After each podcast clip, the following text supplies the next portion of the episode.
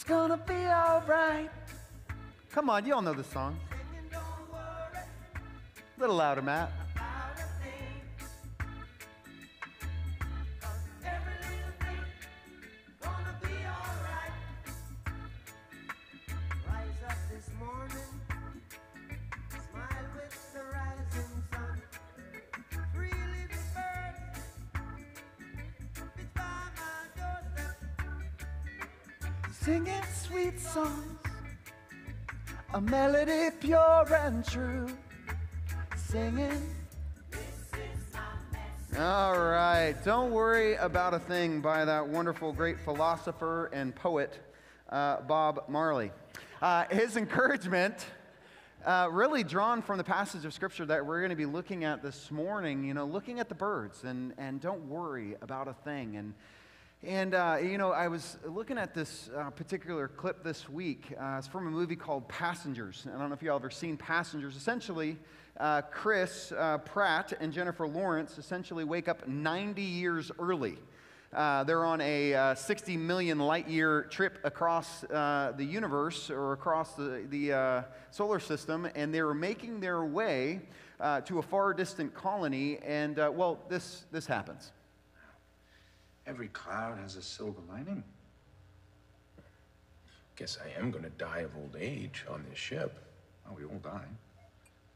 Even androids end up on the scrap heap. I'm your only customer. Why are you always polishing the glass? Trick of the trade.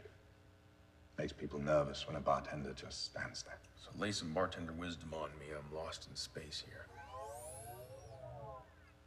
You're not where you want to be. You feel like you're supposed to be somewhere else. You said it. Well, say you could snap your fingers and be wherever you wanted to be. I bet you'd still feel this way, not in the right place. The point is, you can't get so hung up on where you'd rather be that you forget how to make the most of where you are. What are you telling me? Take a break from worrying about what you can't control. Now, take a break from what you can't control. I'm going to share with you a prayer that is ministry to my soul. As we open our Bibles, everybody say word.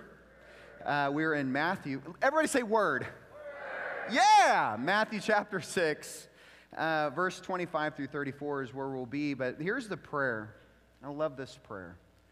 God, grant me the serenity to accept the things I cannot change, the courage to change the things I can, and the wisdom to know the difference.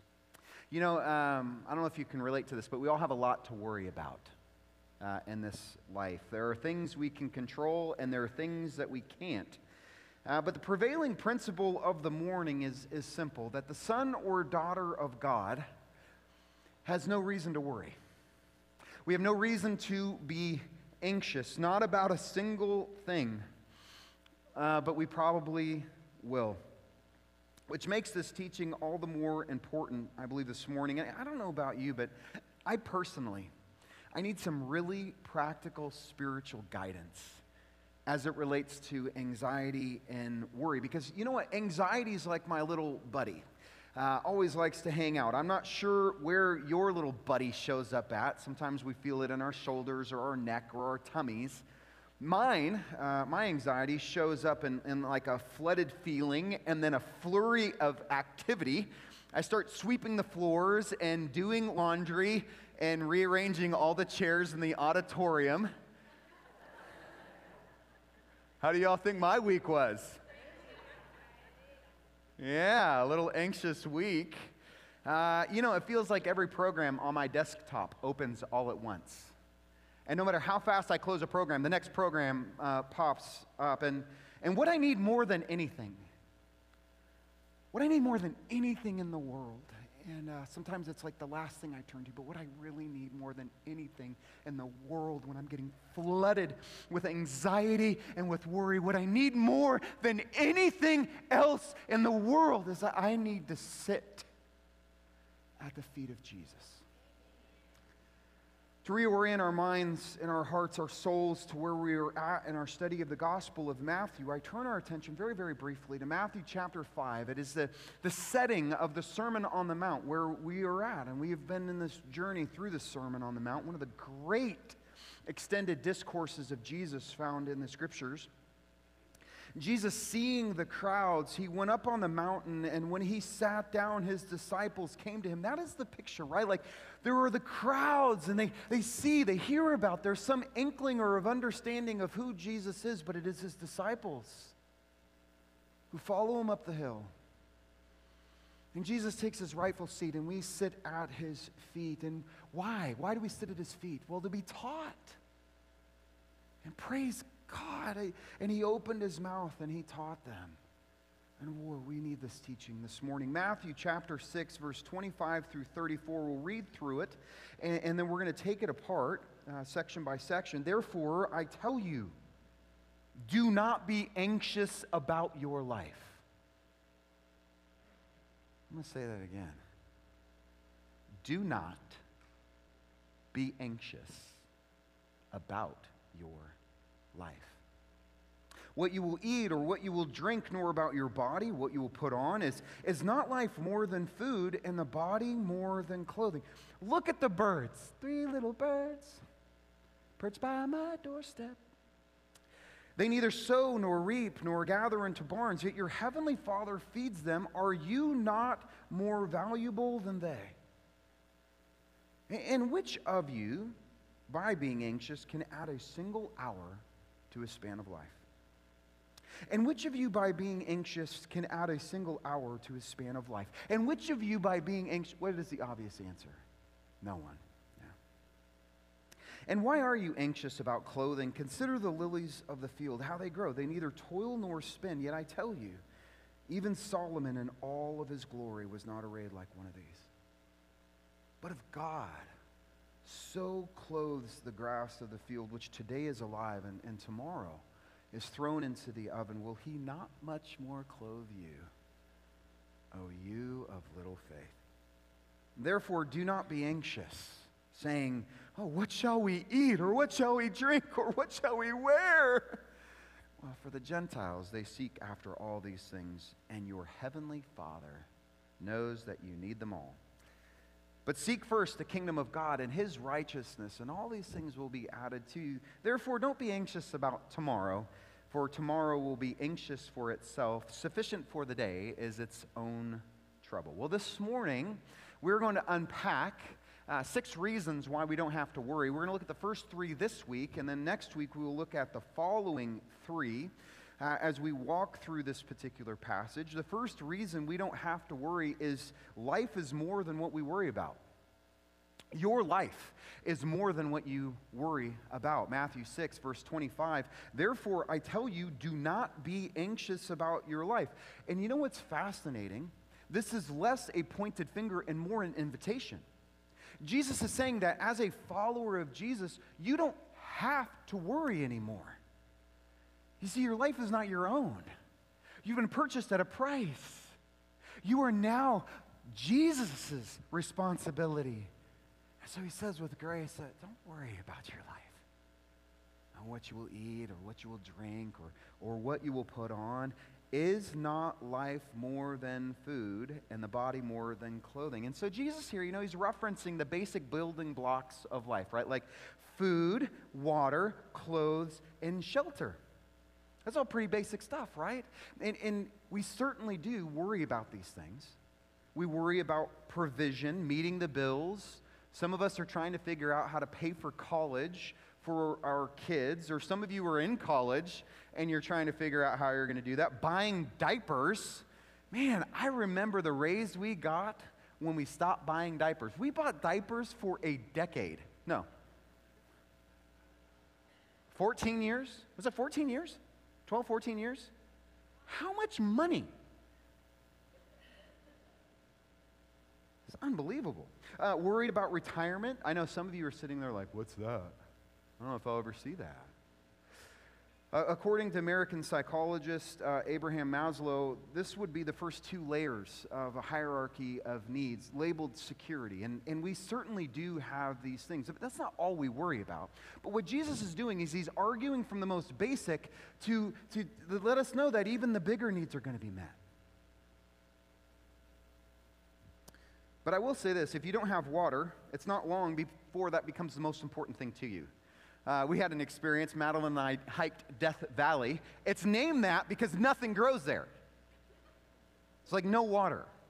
And we were on this 26-mile backpacking trip, and we started out, we're like, this is going to be great. About 2 miles in, we're like, this is going to be terrible. And we ran out of water pretty quick, which is an awesome feeling, by the way. And, but we brought a water purifying kit. And, you know, the first time we stopped, there was like this little spring, and we were getting fresh water, and we're like, oh, this is going to be great. Well, the farther you get into the trip, the smaller and smaller those pools get. And your standards, right, like of clean water, whatever clean water is, you're like, I won't drink Rolex water. Well, you're in the middle of Death Valley. You'll drink water out of a mud puddle, which we did, actually. But that was the most important thing to us. Like, we needed water. And to Jesus' original audience, these words would have seemed very, very applicable because Jesus wasn't speaking to the wealthy or the affluent. He was speaking to, like, the day laborer. And he was speaking to the blue-collar worker. And he's like, I know you're worried about these things. I know you're worried about food and clothing and all this stuff, but you don't have to. You know, it brings back a lot of memories when Madeline and I were broke, and I mean so broke. And you're supposed to say, how broke were you? All right, let's do that. We were so broke. We were so broke that when Top Ramen went from 15 cents to 25 cents a package, it was a hardship. How broke were you? Oh, we were so broke that literally at one point in time I thought, you know, using an old T-shirt for diapers was a good option. We were so broke that government cheese became a delicacy. We were, in fact, so broke that eating out was a couple of ketchup packets from McDonald's. No, that's an exaggeration. But we were broke. Y'all remember being broke? Some of you are like, it's not that far in the past. We were worried about provision constantly. In fact, there was one time when we were so down financially with no prospects in sight, I went and took a depressed nap. Y'all ever take a depressed nap? Y'all know what I'm talking about? Where you're just like, I'm just going to take a nap. And you like lay down.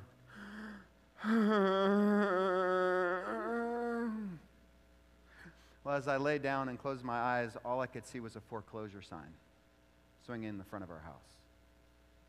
I was immediately robbed of rest. And I was convinced. I was convinced that the Lord had taken us that far to drop us. But here's the reality, what I learned. Worry is a thief. Worry steals and robs us of the blessings in the moment.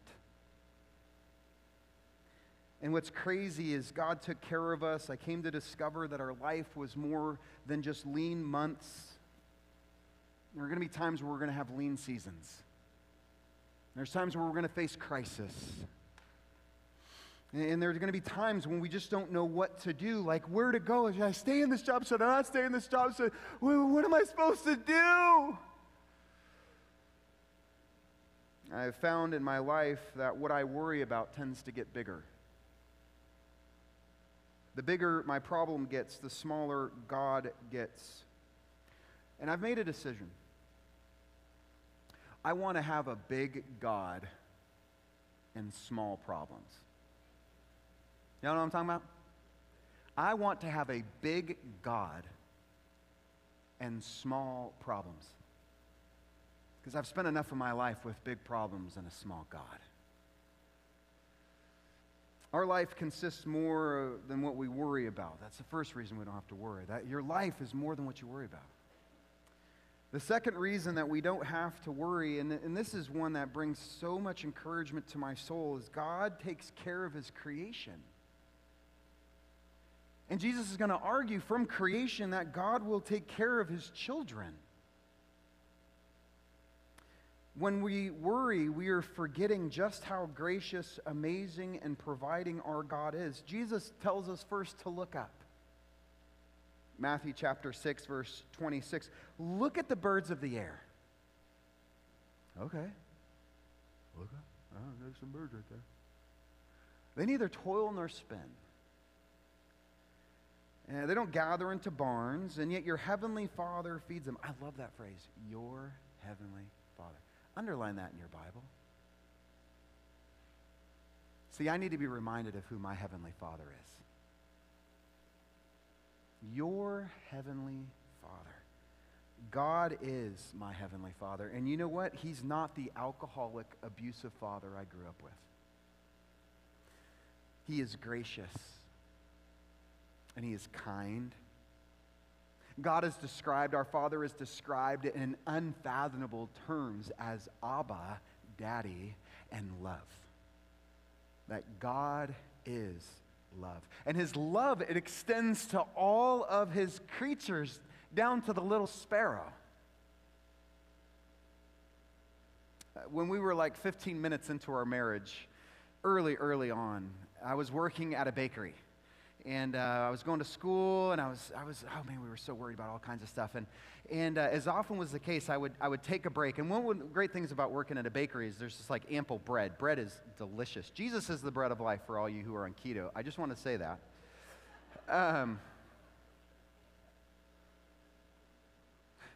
He didn't call himself the bacon of life. So I'm eating this delicious sandwich, and I'm sitting up under an overhang, and there's all these birds in the rafters.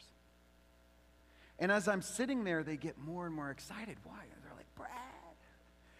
And I'm just enjoying, and I'm reading this particular passage, and it was just a season. We were broke. I mean, broke. And I was pulling down a staggering $8.25 an hour. I mean, I say that. I mean, there was tips involved. So it was like $8.50 an hour. And I'm reading this passage, and I just am like, God, how are we going to do this? And I'm just like, I start tossing out bread, and the birds are like, chirp, chirp, chirp, chirp, chirp, and they come flying down, and they're eating bread, and it hits me all of a sudden. I'm like, oh, God, you're providing for the birds of the air. I'm like a conduit of your provision. I went home, I'm like, Madeline, check this out. She heard the story, she's like, you're a dork. That's the cheesiest thing I've ever heard. Yeah, I guess it is kind of cheesy. But I started thinking about it, you know. Those birds up in the rafters, they're not worried about stuff. They're not like, chirp, chirp, chirp. You hear about the economy? Oh, I don't know what we're going to do. Chirp, chirp, chirp, chirp. Oh, my gosh, you've been vaccinated? I don't know. I mean, you're going to get vaccinated? Chirp, chirp, chirp, chirp. Oh, I may have to restructure my retirement plan. They're just like, they're like bread. We love bread, bugs, oh, water.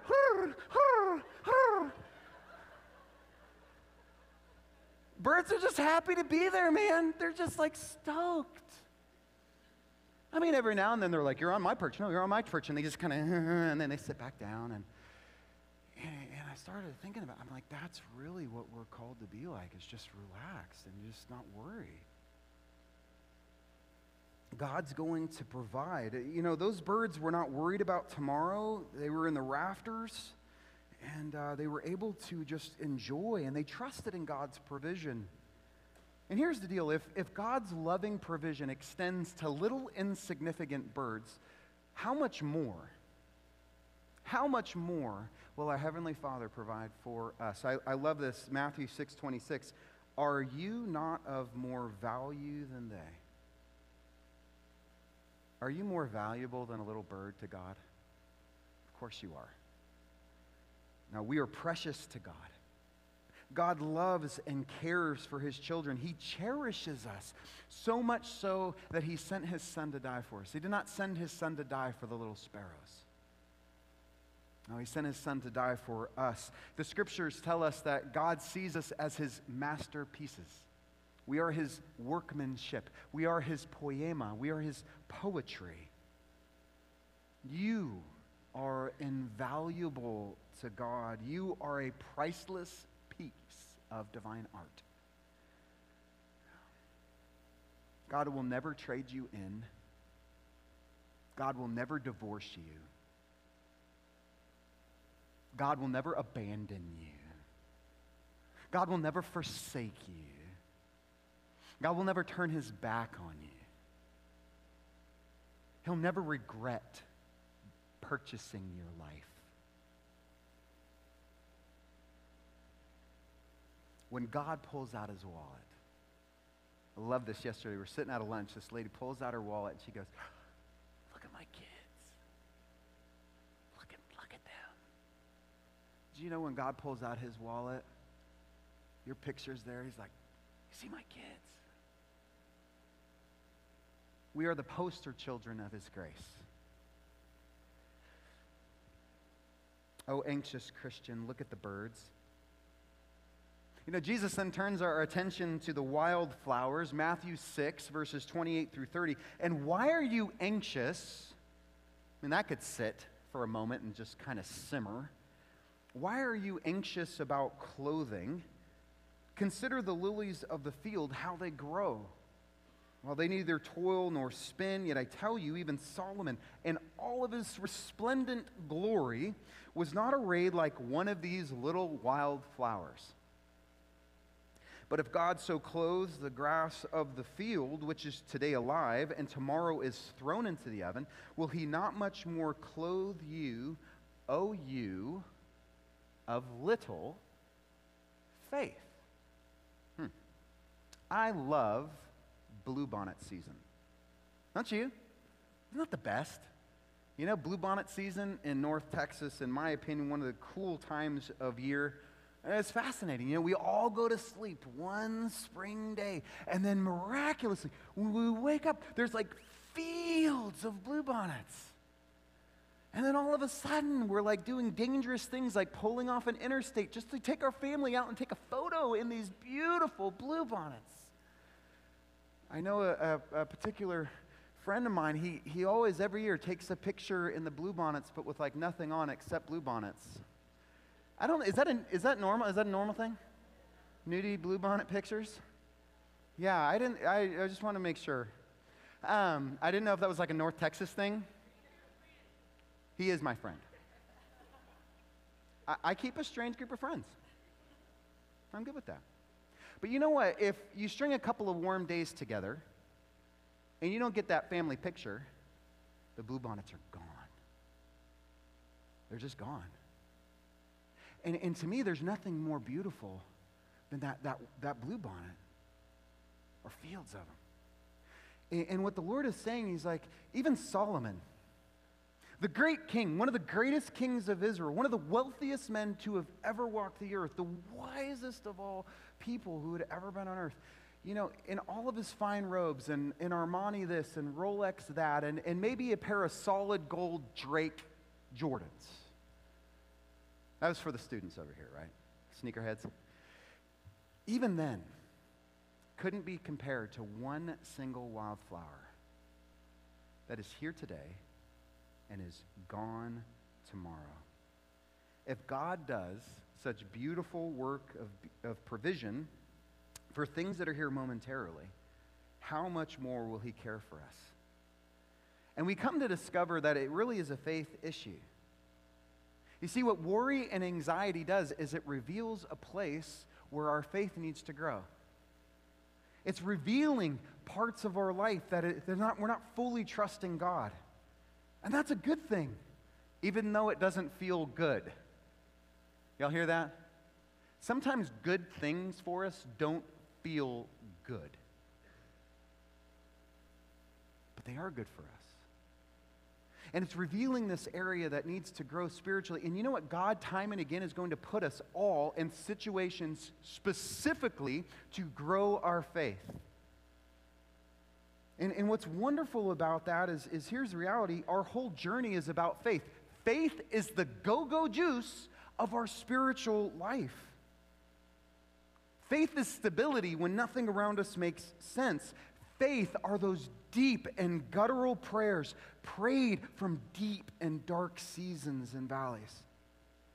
Oh, faith, it's a willingness to turn it over to God, to turn your life and your will over to the care of God, to release it.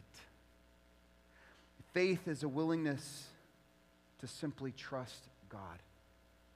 And what I find fascinating is Jesus says, "Oh, you of little faith." What I love about that is in other passages, Jesus talks about a little faith.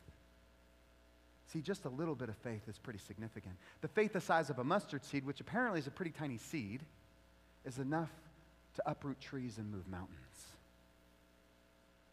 If all you have today is just a little bit of faith, that's powerful. That is powerful. He is going to take care of us. God takes care of his creation, little insignificant birds and little insignificant wildflowers, and then us. Third reason we're going to look at this morning of why we don't have to worry is worry accomplishes no good thing. Worry accomplishes no good thing. Matthew 6. Verse 27, I had a friend recently share with me, and as I was sitting in his living room, and I was like, man, I'm just anxious. I was laying in all this stuff, and he goes, you know, Chris, faith is like a rocking chair. And I was like, okay, I'll buy it. Like, okay, it's like a rocking chair. He's like, you know, you can invest a lot of energy rocking that thing back and forth, but in the end, you go nowhere. And he's like, that's what worry is like. Matthew 6:27, and which of you by being anxious can add a single hour to his span of life? The answer is no one. You know, we live in a world that is obsessed with living longer. And just yesterday, I heard a person say that they want to live to 100, but like a healthy 100. Like, I want to live to 100, but a healthy 100. And as I thought about that, I was like, you know, thinking like that leads us to do crazy things. Like eat kale.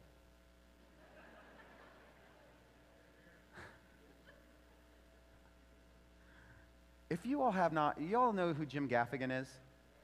I steal his shtick all the time. If you haven't watched Jim Gaffigan, his most recent special, hilarious. Anyway, he talks a lot about kale. So my good friend and longtime church member, elder emeritus, father, fighter pilot, husband, motorcycle riding, martini sipping, sterling character of a man, Tad Ferran, a dear friend, just went home to be with Jesus this last week, 93. All the way back when he was in his 80s, and I love talking with him. He's like, oh, you know, no, when I was in my 80s, I mean, how many people can you sit and just have that kind of conversation with? Well, we're sitting down, he was 86 at the time, and we were having lunch, and I ordered some like slightly balsamic, flavorless salmon salad thing. I'm trying to be healthy. And he ordered the captain's platter, right? Like, fried everything. Like, I think the napkins came fried. Like, everything on the table and a beer, you know? And I'm sitting there, and I'm like...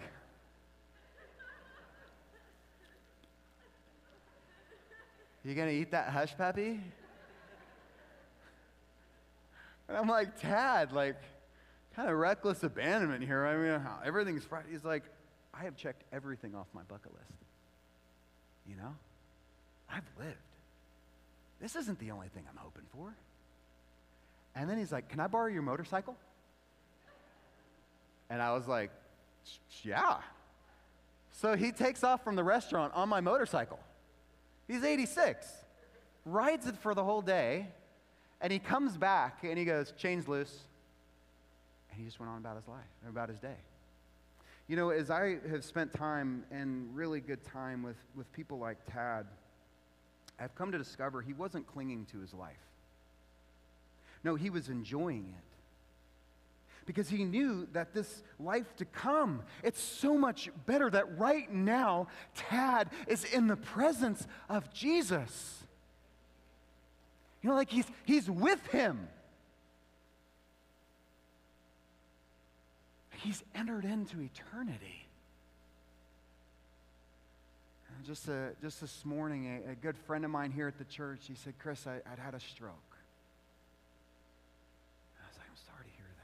Feeling, and he's like, I'm getting better, but he goes, you know, the doctor and the nurse, they kept telling me, you're lucky to be here. You're lucky to still be alive. And you know what he told them? I'd be okay if I died because I know where I'm going, because I know Jesus. And he said one of the nurses began to cry because she was in the presence of what? Faith. Christian, we have so much more to cling to. You know, I love Tad, you know, his story. He survived plane crashes and car crashes. I sat bedside with him a half dozen times when he was supposedly dying. Because, you know, it's one of the pastoral responsibilities I sit and I spend time with, and it is, there's some of the most authentic moments, by the way. But then he'd always recover. So I'd have these, like, deep prayers, and Tad, how much you made an impact. I brought my son one time. It was like a very Abraham moment, and then he recovered, and I walked in. I was like, you're still here, Ferran? He's like, I know. I'm still here. There is a set date and a set hour. And no amount of worry or anxiety or exercise — I'm not saying exercise is bad, by the way. It's good. But it can't delay that day. But here's what worry can do. Worry can make us sick today. Yeah. We can't delay that day, but worry can make us real sick today. Nothing good is accomplished by worry. And so here are the 6 reasons we don't have to worry, or really the first 3. 1, life is more than what we worry about.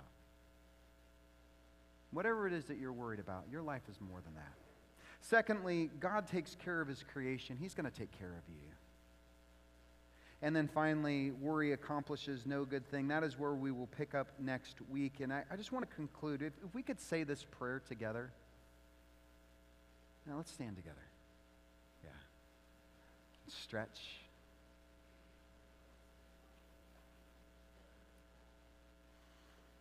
And we're going to say this prayer, and then we're going to pray, and then speak the benediction, and then we're going to go back out into this world. But whatever it is that you're carrying today, that anxious worry, that fear,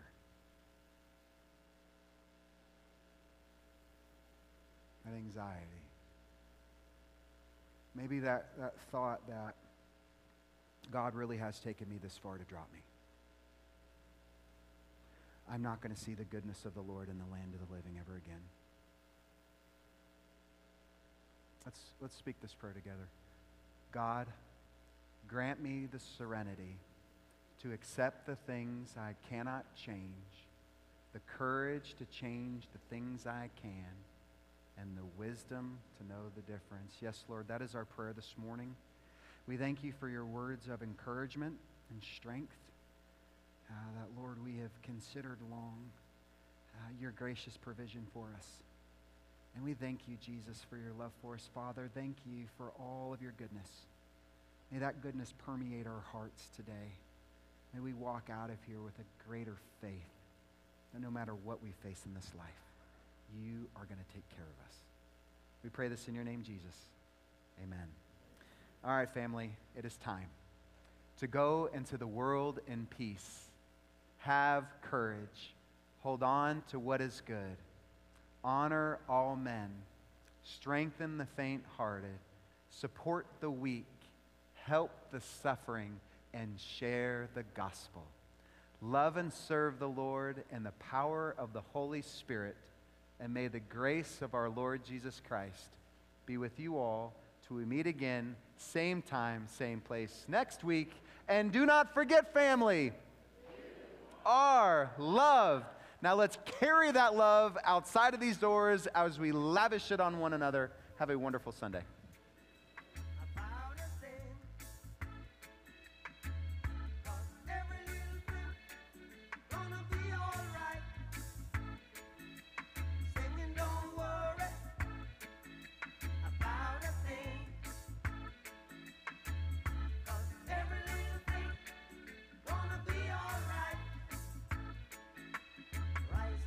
Morning, smile with the rising sun.